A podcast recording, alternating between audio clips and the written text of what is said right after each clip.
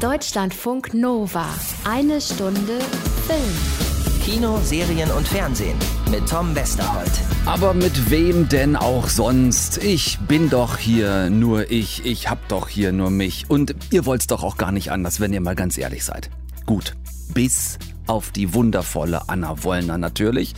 Meine dritte Hirnhälfte, die ist selbstverständlich und zum Glück gleich auch noch da. Die, mit der ich alles, worüber wir heute reden, auch gemeinsam geguckt habe. Das ist vielleicht nicht gerade ökonomisch effizient so, aber äh, Bock hat's gemacht. The Suicide Squad haben wir zusammen gesehen, den jüngsten DC EU Blockbuster in Sachen Anti-Superhelden-Unfug und zweimal Tom Schilling haben wir geguckt. Einmal auch im Kino in Fabian oder Der Gang vor die Hunde, startet auch jetzt Donnerstag. Und einmal in Ich und die anderen. Ist eine krasse Utopie-Serie bei Sky, sprechen wir drüber. Außerdem freue ich mich wirklich wie bekloppt auf einen tollen Besuch bei uns in eine Stunde Film.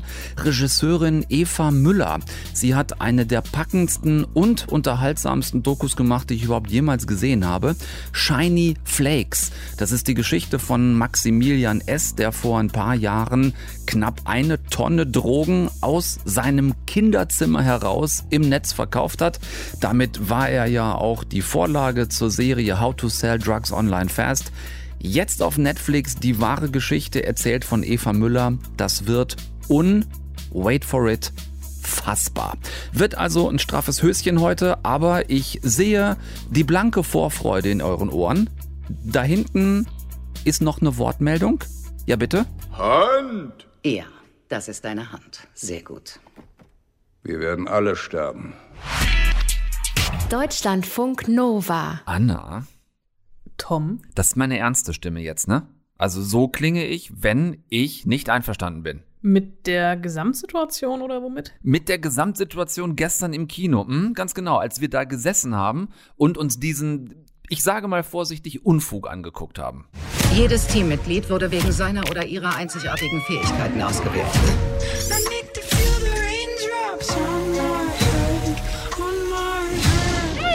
Entschuldigung, ich musste kurz noch mal groß. Gut zu wissen. Ist das Ding ein Hund? Ein Hund? Ja, was für ein Hund soll das sein? Ich tippe auf afghanischen Windhund. Oh mein Gott, ist das ein Werwolf? Ihr habt mich neben Werwolf gesetzt! Ihr lasst mich auf! Hey, hey, er ist kein Werwolf, okay? Er ist ein Wiesel. Er ist harmlos. Vielleicht nicht harmlos, er hat 27 Kinder umgebracht. Aber naja. Ah, du sprichst von meinem neuen Lieblingsfilm The Suicide Squad mit allen Schauspielern, die es gibt. Ja, ich äh, spreche von ungefähr äh, zehn abgekupferten Superheldenfilmen in einem, woraus dann kein wirklich eigener geworden ist, aber vielleicht mal der Reihe nach. The Suicide Squad, hast du ganz richtig schon gesagt, ist nämlich der Nachfolger von Suicide Squad ohne The, mit äh, teilweise neuer Besetzung, das habt ihr vielleicht mitbekommen. Äh, Will Smith alias Deadshot ist raus, wurde ersetzt durch Idris Elba als Bloodsport. Äh, Cara Delevingne alias Enchantress auch raus, wurde quasi ersetzt durch äh, Daniela Melchior als Rattenbeschwörerin Redcatcher. So ein paar andere wie Jared Leto als Joker und Ben Affleck als Batman sind ersatzlos ganz raus. Dafür ähm, spricht aber Sylvester Stallone den einigermaßen hirnlosen Heimmann King Shark. Und John Cena, ganz interessant, spielt quasi dieselbe Rolle wie aktuell auch schon in Fast and Furious 9, nur halt im Kostüm von Superheld Peacemaker. Dazu haben wir natürlich Margot Robbie als bekannte Harley Quinn und die rennen dann alle zweieinviertel Stunden lang äh, um sich ballernd quer durch einen korrumpierten südamerikanischen Inselstaat, einen fiktiven korrumpierten südamerikanischen Inselstaat, um einen außerirdischen Seestern zu jagen, der in Form und Bewegung auffallend an den Marshmallow Man aus Ghostbusters erinnert. Habe ich irgendetwas, abgesehen von vielleicht ein paar Cameo-Auftritten, vergessen? Ähm, nee, eigentlich nicht, aber ich finde, mir gefällt der, mir gefällt der Unterton, den du hier hast, überhaupt nicht, ja? Mhm, also ich mhm, würde mhm. das ganz anders sagen.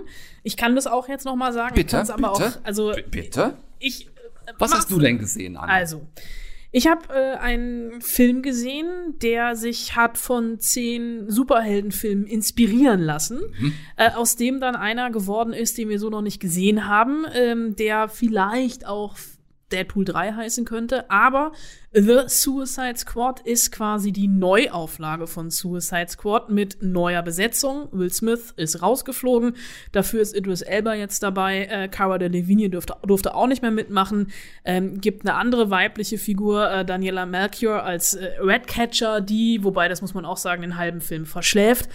Jared Leto als Joker ist zum Glück raus. Dafür haben wir einen großartigen Sylvester Stallone, der einen Hai spricht. Hier leisten natürlich die Guardians of the Galaxy grüßen, weil James Gunn das ganze Ding gemacht hat. Richtig. John Cena spielt für mich genauso tump wie in Fast and Furious 9, aber das macht ihn halt einfach aus. Und Margot Robbie als Harley Quinn, die dreht halt einfach voll auf und ist total drüber. Und ähm, die rennen dann alle zweieinhalb Stunden lang um sich ballernd quer durch einen korrumpierten südamerikanischen Inselstaat, um einen außerirdischen Seestern zu jagen, der in Form und Bewegung für mich auffallend an Patrick aus SpongeBob Schwammkopf äh, mich erinnert hat. Habe ich irgendwas vergessen, außer ein paar nicht zu spoilernden Cameo-Auftritten? Nein, ich glaube nicht. Ich denke, wir haben jetzt ungefähr umrissen, worum es geht.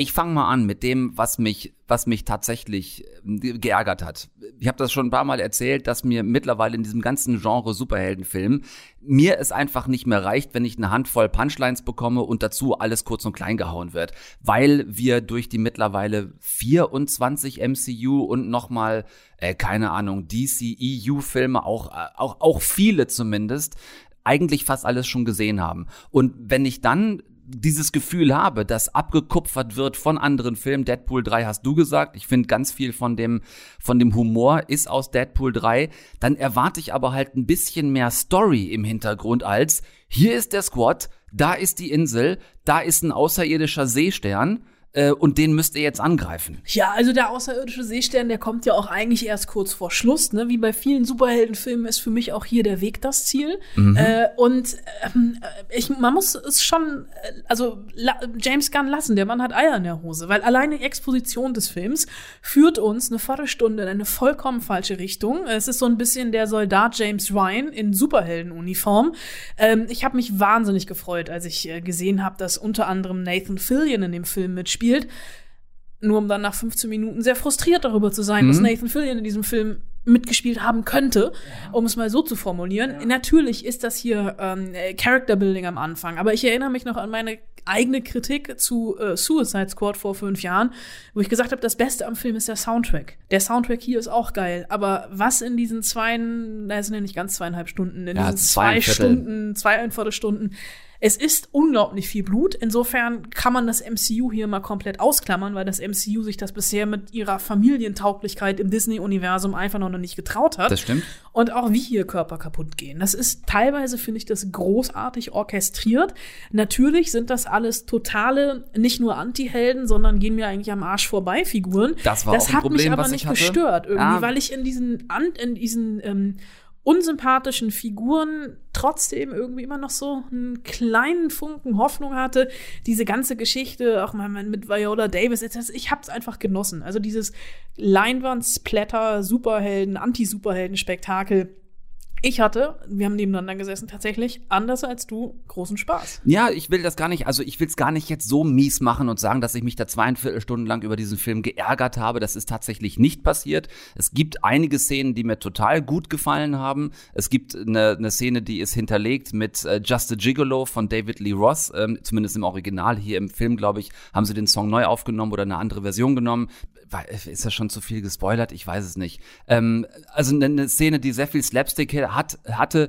Ähm, mein, mein Vorwurf letzten Endes, äh, zum einen die, die Charaktere, äh, Identifikationsfiguren habe ich keine gefunden. Das waren, die waren mir alle Doch, einigermaßen Sebastian, egal. die Ratte. Ja, Sebastian die Ratte Die übrigens vielleicht. genauso heißt wie die Möwe in Ariel, die Meerjungfrau. Ja, und die, und die ewige, ähm, äh, ewige Harley Quinn. Ähm, ach komm, wir, wir nehmen die Szene einfach rein. Ich sag jetzt, was es ist, was ich meinte. Es gibt an einer Stelle einen Versuch, Harley Quinn zu befreien. Und die, diese Szene klingt so. Du verarschst mich. Ihr riskiert die ganze Mission für eine Geistesgestörte in Faschingsklamotten? Sag ausgerechnet der mit der Globe gelaufen kommt. Wir lassen keinen von uns zurück. Hoffentlich lebt Harley noch. Keine Mätzchen, Colonel. Diese Leute sind gefährlich. Team 2 einsatzbereit. Feuern bei 3, Was 2. macht ihr denn da? Du, wir, wir wollten dich eigentlich retten. Ihr wolltet mich retten? Und der Plan war auch recht gut. Ich kann ja wieder reingehen und ihr könnt es trotzdem machen. Das ist herablassend. Tut mir leid, Harley Quinn. Bloodsport. So, ich finde, die spoilert nicht besonders viel, diese Szene, aber sie, die hat mir auch gut gefallen. Ähm, und meine, meine Schlusskritik, die ich auf jeden Fall nur loswerden möchte, ist, Selbstironie finde ich toll, grundsätzlich. Aber ich finde, Selbstironie muss man mit dem Skalpell oder wenn man sich einen großen Marmorblock vorstellt, mit einem kleinen Hammer und einem kleinen Meißel machen, dann wird da ein David draus. So eine Art von Selbstironie, wie sie zum Beispiel Taika Waititi mit dem dritten Torfilm geschafft hat. Oder wie es teilweise auch bisschen derber in den Deadpool-Filmen der Fall ist. Und hier hatte ich das Gefühl, die Selbstironie ist aber hier nicht mit einem kleinen Hammer und kleinen Meißel gemacht worden, sondern eher mit einer Abrissbirne. Und das ist dann wiederum keine Selbstironie, sondern das ist Fishing for Compliments. Das ist so, das ist mir ein bisschen zu laut. Äh, seht her, äh, wie sehr wir über uns selber lachen können. Wenn das vielleicht ein bisschen feiner gewesen wäre, dann hätte ich diesen Film vielleicht noch ein bisschen mehr genossen. Also soweit gebe ich dir recht. Subtil ist The Suicide Squad nicht. Aber James Gunn holt halt einfach alles raus, was er hat. Ja. Und das ist ganz schön viel. Ihr könnt da gerne reingehen ab Donnerstag. Es sollte auch von mir keine Draußenbleib-Empfehlung sein. Ähm, Anna, wir beide machen noch einen Schlenker übers Kino später. Wir, wir machen unsere eigenen Festspiele in dieser äh, So. Ausgabe. Ja. Die Tom Schilling Festspiele. Die Tom Schilling Festspiele. Warum genau das so heißt, ähm, gleich. Deutschlandfunk Nova. Eine Stunde Film. Der Dealer, ein gerade mal 20 Jahre junger Mann, vertrieb diese Drogen übers Neben Internet. Marihuana, LSD und Haschisch einer der größten Drogenfunde, der je in Deutschland gemacht wurde. Drogenhandel 2.0, das ist was Einzigartiges in Dass Deutschland. es um so viel Drogen, um so viel Geld ging, das war schon erstaunlich. Und dann, was so ein junger Bursche? Es lief von Anfang an Bombe. Einer der größten Drogenfunde in der deutschen Geschichte. 2015 in einem Leipziger Kinderzimmer. Nicht etwa dort versteckt von Eltern, die sie dort in den Teddys ihrer Kinder tarnen oder verstecken wollten, sondern dort gehortet, verarbeitet und online verkauft vom damals 19-, 20-jährigen Bewohner dieses Kinderzimmers, Maximilian S. Viele haben den Shop durch Suchen auf Google auch gefunden. Das ist wie Amazon. Es wurde im Voraus bezahlt, dann wurde es bearbeitet und versendet. Nur eben statt Schuhen eben Drogen. Mit am unglaublichsten für die ermittelnden Personen damals, dass Maximilian S. das wirklich alles alleine gemacht hat. Diesen Webshop aufgebaut, natürlich über einen Server im weit entfernten Ausland, auf den die deutschen Behörden einfach keinen Zugriff hatten. Verkauf per Kryptowährung, Zahlungseingänge nicht zurückverfolgbar, hat sich die Rohstoffe aus dem Darknet an ein nicht personalisiertes Postfach schicken lassen abgeholt, dann nach Anleitungen aus dem Netz in seinem Kinderzimmer verarbeitet, eingetütet und ebenfalls dann wieder mit Fake-Absenderadressen an seine später Tausenden von Kunden vertickt. Ein ganz normaler Teenager, der plötzlich zum Drogenbaron wird. Wie wird ein Max zu Shiny Flakes? Gab nicht den Moment, wo man sich sagt, wow, wie krass ist das denn, sondern viel eher, wow, wie krass ist das denn, so im positiven Sinne.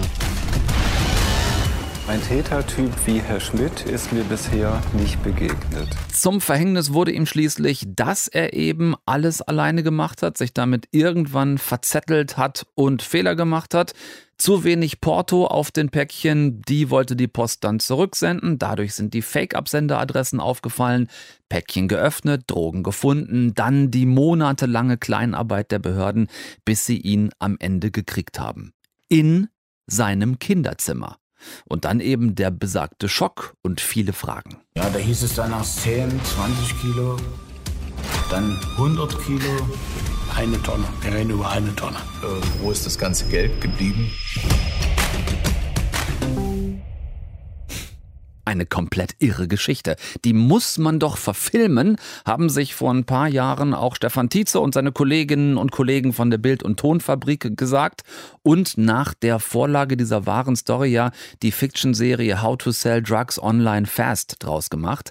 Erst danach kam Dokumentarfilmerin Eva Müller und dachte sich, warte mal, diese Story ist so gut, eben weil sie wahr ist, die muss man genau so erzählen. Ihr ist es gelungen, Maximilian S. mittlerweile vorzeitig aus der Haft entlassen, für das Projekt zu gewinnen, genau wie den damals ermittelnden Staatsanwalt, äh, Maximilians Verteidiger und dem psychologischen Gutachter.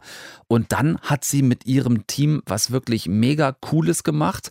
In einer Riesenhalle haben sie das besagte, berühmt-berüchtigte Kinderzimmer originalgetreu nachgebaut oben offen, also ohne Decke, um von überall da rein filmen zu können und haben dann diese ganze Geschichte detailliert nachgestellt. Und das so, so hammergut. Kein weiteres gespoiltes Wort von mir. Ab heute, Dienstag, den 3. August, ist die Doku Shiny Flakes auf Netflix draußen. Es ist für mich eine der besten Dokus der letzten Jahre. Wirklich so krass spannend, so unglaublich eben, weil sie wahr ist. Alle Fakten mindestens gedoublecheckt, hat mich völlig umgehauen und ähm, wird es euch mit Sicherheit auch. Angucken bitte, das ist wirklich digitale Zeitgeschichte aus dem Age of Internet und gleich alle wichtigen Hintergründe zum Film von der Macherin, Regisseurin Eva Müller. Deutschlandfunk Nova. Eine Stunde Film. Die Regisseurin von Shiny Flakes ist bei uns, Eva Müller. Wie schön, ich grüße dich. Hallo, ich freue mich. Du sag mal, ich habe mir da jetzt eine ganze Zeit lang ne, Maximilian Schmidt aus Leipzig-Golis angeguckt. Und nachdem ich fertig war mit Angucken, hatte ich das Gefühl, ich habe keine Ahnung, wer das ist. Ging dir das irgendwie ähnlich? Also auf jeden Fall äh, haben wir uns sehr lange, äh, fast zwei Jahre Zeit genommen, uns äh, ihm und äh, seinem Charakter anzunähern. Auch eben mit ganz vielen anderen Leuten, die wir ja in dem Film noch gefragt haben, von Polizei über Staatsanwaltschaft, über Gutachter, äh, der damals sein psychologisches Gutachten geschrieben hat, weil uns Hm. mhm. das auch so äh, interessiert hat, wie ist das möglich? Und das war auch die Fra Frage, die über diesen Ermittlungen die ganze Zeit stand. Wie kann das sein, dass ein 19-Jähriger das hinbekommt. So, ähm, das Mhm. äh, war für die Polizei über die ganze Zeit, 14 Monate haben sie ihn gesucht, ein Rätsel und war auch, äh, die waren die ganze Zeit auf der Spur. Das kann nur eine Bande von mehreren ausgewachsenen Kriminellen sein. Das kann auf keinen Fall sein, dass das ein 19-Jähriger schafft. Ähm, insofern, Alles alleine. Ja, alles alleine. Insofern eine Tonne Drogen im Wert von vier Millionen aus einem Kinderzimmer. Insofern waren wir da nicht alleine mit dem, mit dem Staunen. Ja. Ich habe tatsächlich anfangs gedacht, so wie der Auftritt in deinem Film, ne? Habe ich, also gedacht, ich wusste natürlich, ich kannte ja die Hintergründe, aber ähm, von dem, was ich gesehen habe, hat es gewirkt, als hättet ihr da so einen ähm, so einen Maximilian S. Darsteller verpflichtet. der sitzt da in seiner Shiny Flakes Drogen-Webshop-Macher-Art Ja. und ich hatte die ganze Zeit so ein Gefühl von, Alter, du bist doch nicht echt. Ja. Das, das kann doch nicht echt sein. Das ist, das ist lustig, weil wir wirklich tatsächlich die ganze Zeit, wir sind ja, ähm, äh, also unser größtes Bemühen war, dass alles authentisch ist. Ne? Also jeder Chat, jedes, äh, jede Website-Aufbau, alles ist aus den, mit den Ermittlungsakten, tausende Seiten hatten wir dagegen gecheckt. So insofern, das, das war unser großes Bemühen. Aber es ist tatsächlich so, dass wir auch im Schnitt ganz oft da saßen und dachten, eigentlich müssen wir permanent ein Insert einblenden, alles echt. Weil man das teilweise nicht glaubt. Auch die Anekdoten und die, die Dinge, die er erzählt, aus was in seinem Kinderzimmer passiert ist, dann haben wir Ja. teilweise echt unterbrochen und gesagt, das ist nicht dein Ernst, dass du die Drogen auf eine Xbox gelegt hast, ein Feuer auf deinem Fernseher gemacht hast, damit der Schimmer ordentlich ist und dass die Fotos gut werden. Das kann man sich, das denkst du dir doch, wenn du es als Drehbuchschreiber ausdenkst, sagen dir die Leute, das kann doch nicht sein. So, also ein bisschen Ja, genau, übertrieben da- haben da- sie da. So, insofern. Ja. Ja. Du bist ja dann ganz schnell auch wieder so im Kopf bei äh, How to Sell Drugs Online Fast. Genau. Ähm, wo Stefan Tietze und sein Team ja wiederum sich teilweise das auch zunutze gemacht haben und das so überhöht haben, natürlich, um da so eine, so eine Ironie reinzukriegen, die sich jetzt in eurer Doku total bestätigt. Ja, obwohl man sagen muss, eigentlich haben die beiden Themen bis auf das Setting natürlich nichts miteinander zu tun, weil es ist zwar Ja. inspiriert von der Geschichte, aber How to Sell hat einfach einen ganz anderen Erzählfaden, eine ganz andere, wie du sagst, von Stefan äh, Titze und dem Team geschriebene Dramaturgie, die sich nichts mit diesem Fall zu tun hat. Umso absurder ist es, und das ist ja das Schöne am Doku machen, deswegen äh, liebe ich das ja auch so, dass man die Realität ist äh, keiner Plausibilität verpflichtet. Ne? Das Mhm. ist so. Und Richtig. wenn es so ist, so absurd ist es dann eben auch. Und äh, in, dem, in dem Fall war es, war es tatsächlich so. Und wir äh, haben uns äh, darüber natürlich zum einen sehr gefreut, aber ähm, zum anderen, und das sieht man ja auch in dem Film, äh, umso wichtiger ist es, jeden Schritt zu überprüfen, jede, jede Info in den Ermittlungsakten gegenzuchecken und lange Interviews Mhm. mit der Polizei, Staatsanwaltschaft und äh, Gutachtern Ja. zu führen. Der Staatsanwalt sagt es ja selber im Film. Es war ein Verbrechen. Sowas haben wir bisher auch nicht erlebt, als würde jemand unter einer Glaskuppel auf dem Marktplatz ein Verbrechen nach dem anderen begehen. Wir sitzen davor, also vor der Internetseite, vor dem Online-Shop und kommen nicht ran und können nichts machen Ja. über 14 Monate. Und ähm, Ja. ich würde das Wort nicht benutzen, wenn es äh, der äh, damalige LKA-Chef nicht selbst benutzt hätte. Machtlosigkeit. Absolute Ja. Machtlosigkeit vor einem Verbrechertyp, den man so, also jetzt ist das ja auch schon eine Weile her, fast zehn Jahre, bis dato nicht so gesehen hatte. Und das ist doch nicht nur ein Eindruck, der beim Zuschauen aus irgendwie dramaturgischer Sicht entsteht, der findet das doch zu einem gewissen Teil auch heute noch cool, was er da gemacht hat, oder? Ja, also ich, ich verlasse mich da sehr gerne auf den Gutachter, der ihn ja ähm, ausführlich begutachtet hat damals, der Psychologe, ähm, der auch im Film sagt, er hat so einen Tätertyp noch nicht erlebt. Ähm, und als er ihn in der Zelle zum ersten Mal, beziehungsweise im Gefängnis zum ersten Mal getroffen hat, stand er am Fenster und hat rausgeguckt und er meinte in dem Interview, äh, normalerweise sind Leute ähm, am Boden zerstört oder haben Angst oder weinen, wenn sie auf ihn treffen. Aber er sagt, es lag ein, ein Stolz in seinen Augen ähm, über diese Hm. Tat. Und das ist natürlich eine besondere Form von Täter, den er so auch noch nicht erlebt hatte und wo wir natürlich auch staunend davor standen. Ja. ich, ich fand eine Sache ganz besonders interessant und zwar dieses Gefühl von, der sitzt da einigermaßen äh, nonchalant und will seine Geschichte erzählen. Es ist ja auch in eurem Film die Rede ne, von dem Fame, den er ja durchaus hatte, also Ja. auch über Social Media. Der hat ja irgendwie auch wirklich viel Applaus bekommen von Leuten. Also so eine Mischung aus, der will hier seine Geschichte erzählen, genauso wie er im großen Stil Drogen verkauft hat, will er jetzt sich verkaufen. Aber auf der anderen Seite hatte ich das Gefühl, dass der euch vermutlich vorher auch ganz klar gesagt hat, an so zwei, drei Stellen merkt man das, worüber er auf keinen Fall reden will, oder? Ja, das sind zwei Sachen. Also zum einen, er möchte unbedingt seine Geschichte erzählen. Umso wichtiger ist es für uns, ihm da nicht die Erzählhoheit zu lassen, so, sondern zu Mhm. gucken, wie sieht, wie sieht das die andere Seite? Wie sieht das die Polizei? Stimmt das, was er erzählt? Übertreibt er? Ähm, ist das alles korrekt? Wie empfindet das die Polizei? Deswegen ha habe ich auch versucht, ganz viele Interviewteile von ihm eins zu eins zur Polizei zu tragen, eins zu eins zur Staatsanwaltschaft zu tragen und zu sagen, was sagen Sie dazu? Er sagt, die waren machtlos in ihren Ermittlungen. Stimmt das? Sehen Sie das auch so? Mhm. So, ne? Das war, Mhm. das war ein großes Hin- und Hertragen von Interviewteilen und das hat äh, Spaß gemacht, weil das natürlich auch die, die anderen Interviewpartner herausgefordert hat, wenn jemand mit so einem Selbstbewusstsein ähm, sich da hinsetzt und ähm, äh, die, die Ermittlungen bewertet. So, ne? Der Polizist sagt ja selbst an der Stelle, finde ich jetzt unverschämt. Ich finde es unverschämt, Mhm. einfach so, Mhm. wie er das macht. So. Äh, da, das ist der eine Teil. Der zweite Teil ist, es ist immer so, wenn man ähm, äh, mit Menschen Filme macht, ähm, die, äh, die man gerne interviewen möchte, aber die da selber erstmal nicht so von überzeugt sind. Da habe ich ziemlich viel Erfahrung mit. Dann ist es immer so, dass man ähm, Dinge ausschließt. So. Mhm. Natürlich kann man nicht ausschließen, äh, über Kerne des Themas zu reden, aber man kann zum Beispiel sagen, ich möchte nicht, dass meine Mutter da wieder reingezogen wird. So, das Mhm. ist mein Verbrechen. Ähm, es ist äh, durch polizeiliche Ermittlungen geklärt, dass meine Mutter nicht Teil dieses Verbrechens war, auch wenn sie mit äh, mir an Tür an Tür gewohnt hat.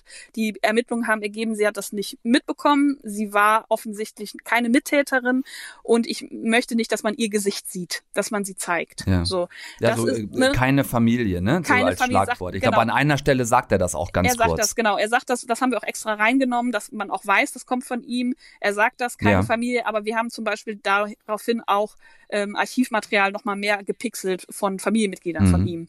So, Ja, und ich finde, das ja. kann man respektieren, wenn man dadurch nicht Teile, relevante Teile der Geschichte ausspart, die ihm zu Pass kommen. So, sondern das ist einfach Privatsphäre äh, von, Mhm. äh, von äh, nicht stark Beteiligten und das, äh, das ist in Ordnung, finde ich. Ja. Eva Müller ist bei uns zu Gast in eine Stunde Film. Zum Glück die Regisseurin von Shiny Flakes, dieser wirklich abgefahren coolen Doku zu einem gleichzeitig ja auch irgendwie coolen Thema, bei dem es euch trotzdem gelingt, das aber nicht zu heroisieren und auch den ähm, Maximilian da jetzt nicht als so ein als so ein Helden darzustellen. Ich möchte sehr gerne mit dir über die Machart noch reden, Eva, weil ich die ganz besonders finde.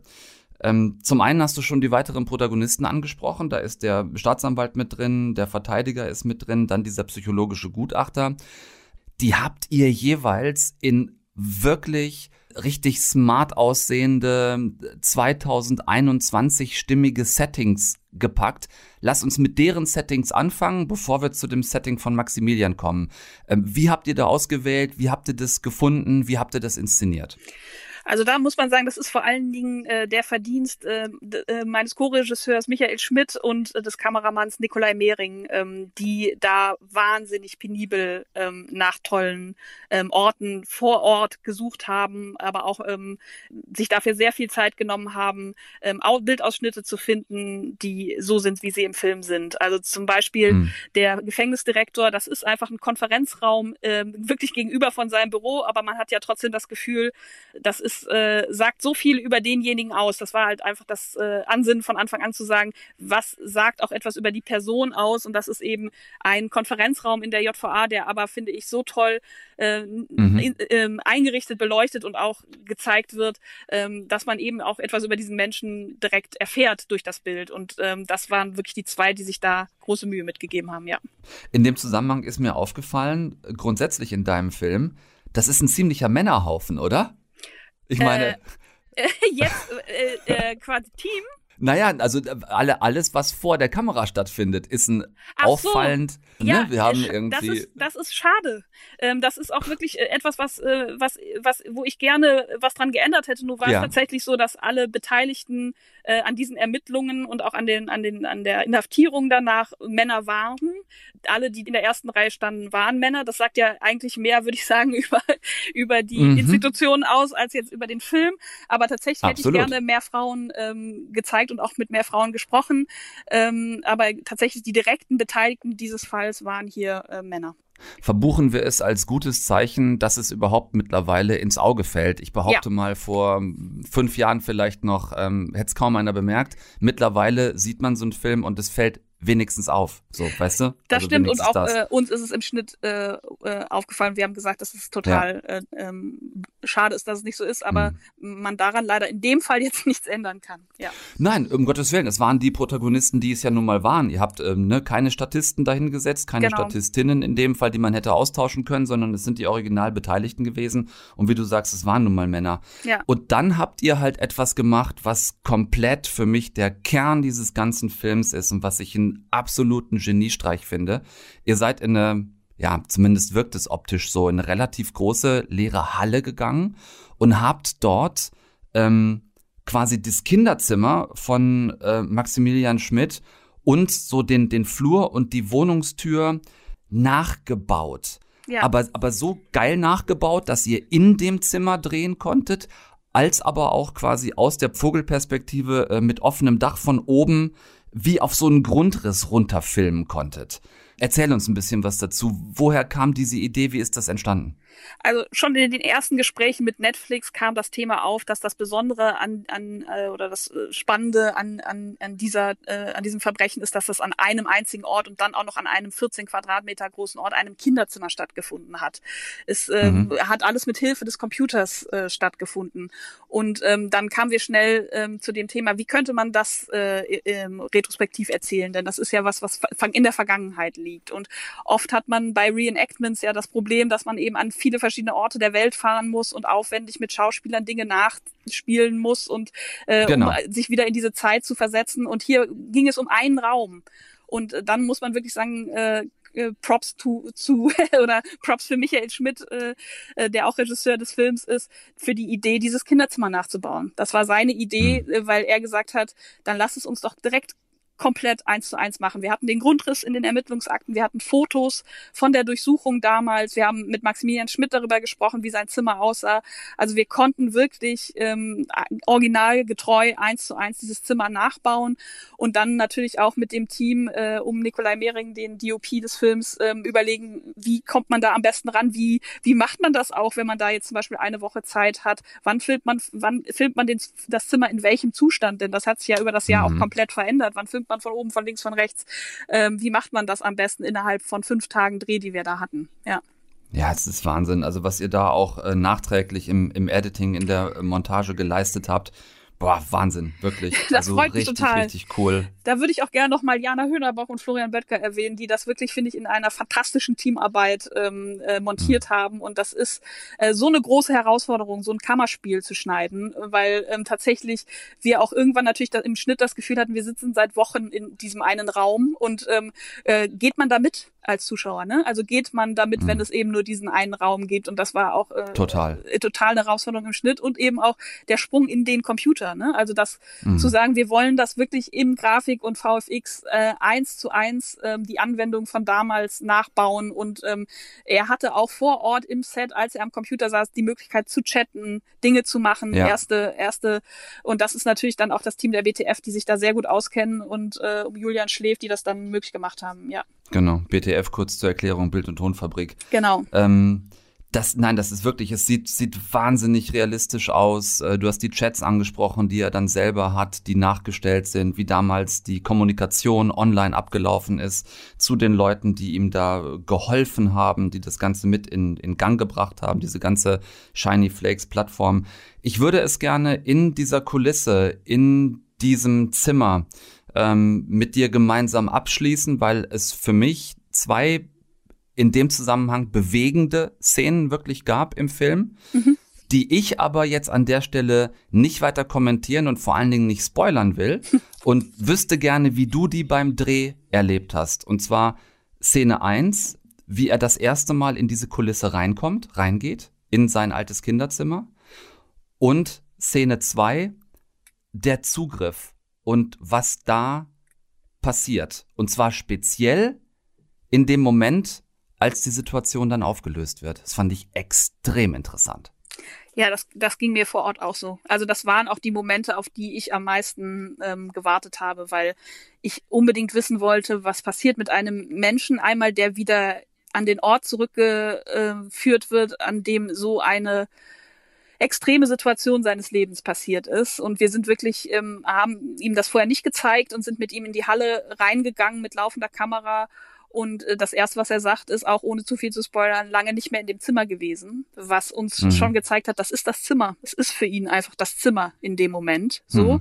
Mhm. Mhm. Ähm, wir haben uns vorher natürlich Stunden und Tage lang darüber unterhalten, was bedeutet das für einen Menschen? So, ne? Ähm, unabhängig von dem Verbrecher, der er ist, ähm, haben wir uns da auch psychologisch beraten lassen, natürlich. So, ähm, wie ist das? Äh, und auch mit ihm ähm, viel darüber gesprochen. Ähm, traust du dir das zu? Was ist, wenn du es dir nicht zutraust? Kannst jederzeit abbrechen.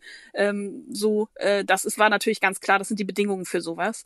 Ähm, aber es war äh, auch für uns ein spannender Moment, ähm, weil er dann auch relativ schnell, ähm, da will ich auch nicht zu viel spoilern, aber wieder in eine Mhm. andere Rolle kippt äh, am Anfang. Also man Mhm. Sieht viel in seinem Absolut. Gesicht, glaube ich. Ähm, genauso, Absolut. bei, genauso bei dem Zugriff des SEKs ganz, ganz äh, wichtig für uns gewesen, direkt zu gucken, ähm, ist das in Ordnung, geht das? Wir haben es natürlich mehrmals gemacht und er sagt es ja dann selber im Film, das kann man, glaube ich, spoilern, das ist wie eine Konfrontationstherapie. So. Und ich glaube, diese Idee, ähm, tatsächlich auch noch die Wand zu brechen, also nicht nur zu sagen, es gibt dokumentarische Szenen und es gibt Interviews und es gibt Reenactment, sondern zu sagen, wir zeigen, wie er auf das Reenactment, wie er auf sein Zimmer, wie er auf seine Verhaftung reagiert. Ähm, das war für mich auch eine große Herausforderung und ich habe mich, ähm, war sehr froh, wie das dann am Ende tatsächlich aufgegangen ist. Ja. Ja. Es ist ein wahnsinnig toller, sehenswerter Film geworden, den ihr da gedreht habt.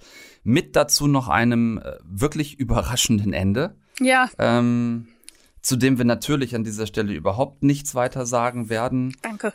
Ähm, Vielleicht kann man dazu sagen, dass, dass es, dass ähm, wir uns natürlich die ganze Zeit, wie wir es am Anfang des Gesprächs gesagt haben, überlegt haben, ähm, wir wollen keine Tat heroisieren. Und das Ende des Mhm, Films genau. ähm, hilft sehr dabei. Herzlichen Glückwunsch zu diesem tollen Film. Großen Spaß gemacht, mir den anzuschauen. Ihr solltet das dringend tun. Ähm, er ist jetzt auf Netflix draußen. Ich sag mal, dritte Staffel, How to Sell Drugs Online Fast. Ja, kann man gucken. Shiny Flakes müsst ihr gucken. Danke dir sehr, Eva, dass du Gast warst bei uns in eine Stunde Film. Hat großen Spaß gemacht. Vielen Dank auch. Danke. Deutschlandfunk Nova. Eine Stunde Film. Tom Schilling Festspiele hatten wir gesagt vorhin, ne? Ich, hatte ich nicht Tom Westerholt Festspiele Tom gesagt? Westerholt Festspiele. Ah, mit Tom Schilling in der Hauptrolle. Aber dann müssen es bitte auch die Anna Wollner Tom Westerholt Festspiele sein, sonst fühle ich mich ganz schlecht. Guck, jetzt fange ich anders an. Jetzt sage ich nämlich Anna. Tom. Guck, so, das ist dann wieder meine, wenn ich dann, wenn ich dann versöhnlich bin. Okay, ne? das stimmt. Anna, ähm, kram doch mal bitte ganz tief in deinem Gedächtnis, weil ich mich eben auch gefragt habe, wann wir eigentlich Tom Schilling das erste Mal so wirklich bewusst wahrgenommen haben. Also ähm, unbewusst garantiert in einer Folge für alle Fälle Stefanie. Da hat er nämlich mitgespielt. Aber Gott. Bewusst natürlich im Film meiner Jugend, Crazy, zusammen mit Robert Stadlober, Onna Devi Liebig, Caroline Herfurth und Julia Hummer. Und dem weltberühmten Kekswichsen. Das habe ich jetzt aus Jugendschutzgründen extra weggelassen, aber Ja. schön, dass du mir hier so in, Ja. in, in den Rücken fällst. Ist ein Bild gewesen, das sich bei mir damals einigermaßen eingebrannt hat. Ähm, ich habe extra nochmal nachgeguckt, weil ich es nicht glauben wollte, dass es 21 Jahre her ist. Ich war da vier. Unglaublich. Ja, und ich ungefähr auch. 21 Jahre sind vergangen und äh, Tom Schilling sieht im Großen und Ganzen immer noch ziemlich aus wie damals, wie auch immer er das macht, als mittlerweile, ich glaube, vierfacher Vater äh, und sehr gefragter Schauspieler. Also ähm, Verschwende deine Jugend, äh, Napola, Elementarteilchen. Ähm, was haben wir noch? Robert Zimmermann wundert sich über die Liebe. Ähm, Mein Kampf. mein Kampf, Oh Boy, selbstverständlich, der Jan-Ole Gerster-Film in Schwarz-Weiß, der toll war. Werk ohne Autor, der Florian Henkel von Donnersmarck-Film, der nicht toll war. Ja gut, war, war eine Vorlage jetzt. Es ist einfach einiges bei ihm zusammengekommen. Ähm, und jetzt am Donnerstag kommt ein weiterer, wie ich finde, schon großer Film dazu, nämlich Fabian oder Der Gang vor die Hunde, dreistündige Dominik Graf-Verfilmung ähm, eines in der NS-Zeit, glaube ich, sogar verbotenen Erich Kästner-Romans. Kommt Donnerstag in die Kinos und parallel aber auch noch Ich und die anderen. Das ist eine Sky-Miniserie von David Schalko. Ähm, beides hatte Premiere auf der Berlinale dieses Jahr und beides gibt es halt jetzt. Also seit Donnerstag auf Sky und ab Donnerstag im Kino. Und damit bitte sehr sind die Tom Schilling Festspiele jetzt eröffnet, liebe Anna. Ich habe ja immer davon geträumt, wenn ich mal Festspiele eröffnen darf, dass ich so eine Schleppe durchschneiden darf. Und Ja. eine Schere, die man mir reicht, ist an dieser Stelle nicht passiert. Ich bin schwer enttäuscht, aber es sind wirklich Tom Schilling Festspiele, weil er einfach seine ganze Bandbreite abliefert in den beiden Dingern, die wirklich unterschiedlicher nicht sein könnten. Um mal mit Ich und die anderen anzufangen, weil das älter ist, also beziehungsweise das gibt es halt schon. Die Figur, die er da spielt, heißt Tristan und das ist nicht die einzige Namensanspielung auf Wagner. Dieser Tristan ist Mitte 30, Anzugträger, also so gut so weit Tom Schilling. Hipster und wertvoller Mitarbeiter einer Agentur. Und der erste Satz, der überhaupt fällt in dieser Serie, ist, ich will, dass es um mich geht. Das wiederum ist ein Satz, den Tom Schilling selbst nie sagen würde. Aber das zeigt die Richtung von ich und die anderen. Es ist nämlich ein egoistischer, egomanischer Selbstfindungstrip, in dem es darum geht, rauszufinden, wer man ist, warum man ist und im Notfall auch, wie viele man ist. Ja, da ich die Serie auch gesehen habe, ähm, möchte ich dir an dieser Stelle den schwärzesten Peter überhaupt zuschicken und sagen, Anna, erklär doch mal, worum es geht.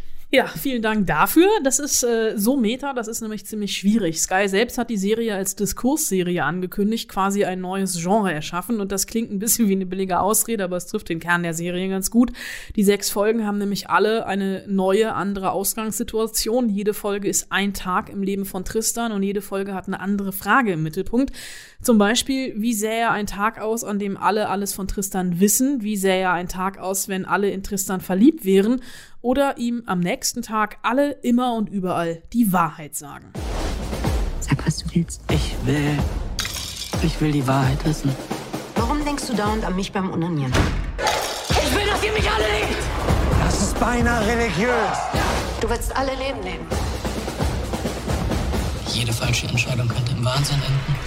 Jede falsche Entscheidung könnte im Wahnsinn enden und um eines vorwegzunehmen, äh, diese Serie ist ein einziger Wahnsinn. Ja, sie, ähm, sie entwickelt sich doch sehr in Richtung ähm, persönliche Apokalypse, könnte man vielleicht sagen. Und wenn ihr noch so einen kleinen Anhaltspunkt wollt, äh, was man auch noch ins Spiel bringen könnte, wäre ähm, Groundhog Day. Und täglich grüßt das Murmeltier, weil es zwar nicht derselbe Tag ist, der sich dafür Tristan wiederholt, es ist halt immer der nächste Tag, aber er ist der einzige von allen Beteiligten, der weiß, was am Vortag passiert ist. Für alle anderen ist die Situation quasi jeweils äh, komplett neu. Es ist mal Kammerspielartig, es gibt Chöre wie in der griechischen Tragödie, es gibt ein Endzeit-Szenario, eine Folge ist sogar als Musical angelegt, da erwacht Tristan tatsächlich zu den Klängen von You Are the Sunshine of My Life. Oh und die Gott, Welt um ihn herum ist auf einmal sehr zuckerbunt weichgespült und mit Herzchenluftballons dekoriert, als wäre tatsächlich mein persönlicher Albtraum. Du hattest aber, äh, glaube ich, mich zu erinnern, schon ähnlich Spaß beim Gucken wie ich. Äh, ja, einfach weil das mal wieder eine Serie ist, die unglaublich anstrengend und herausfordernd ist, weil auch viel über Schiffrin erzählt wird. Ne? Also Lars Eidinger zum Beispiel, der spielt seinen Chef Herrn Brandt und der sitzt in seinem Büro. Da gibt's keinen Teppich, sondern er sitzt barfuß in dem Liegestuhl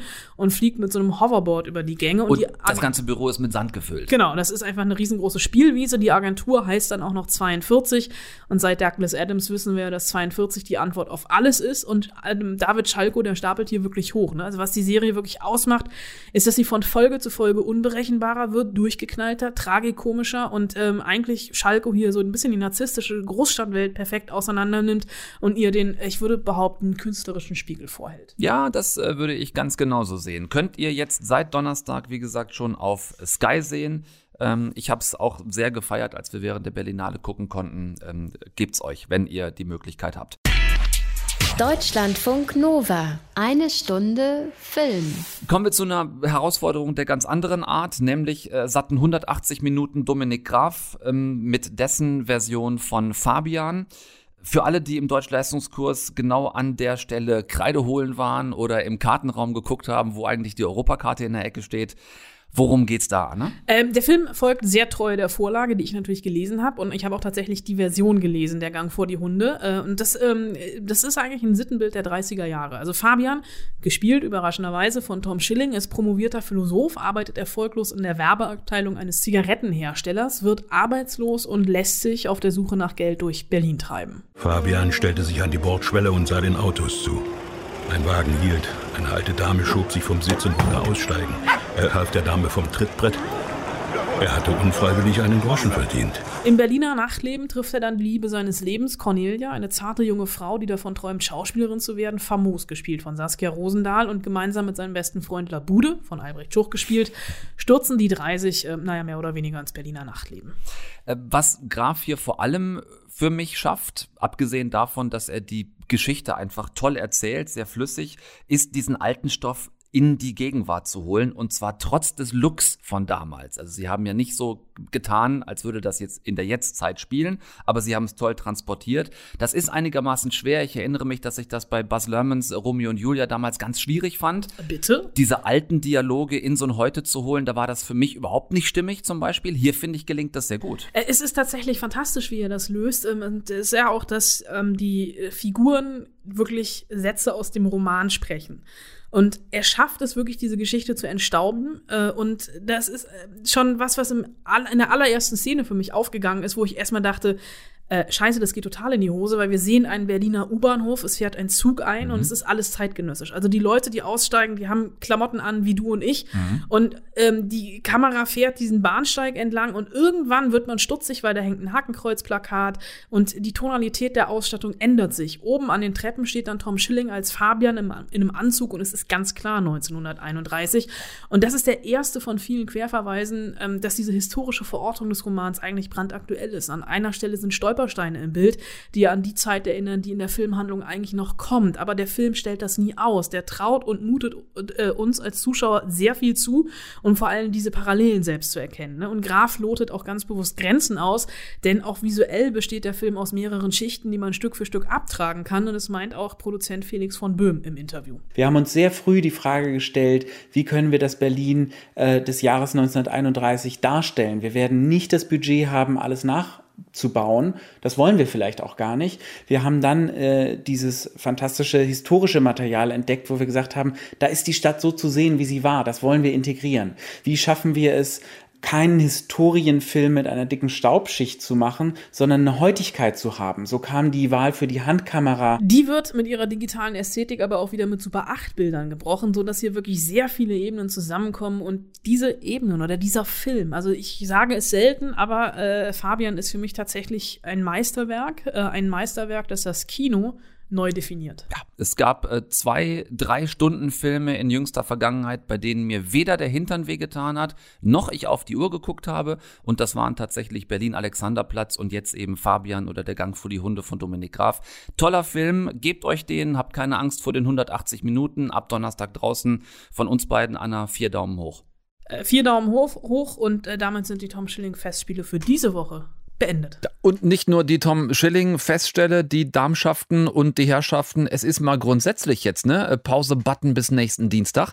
Das war's mit eurer geliebten, geschätzten und vor allen anderen Film- und Serienmagazinen bevorzugten eine Schätunde Film für heute. Ich weiß ja, dass ihr den Hals nie voll genug kriegt, aber ja, da, da müsst ihr dann halt mal tapfer sein. Ne? Ich könnte ja versuchen, euch damit zu trösten, dass es auch dieses Mal wieder nur sieben Tage sein werden, bis wir euch mit was Frischem um die Ecke kommen.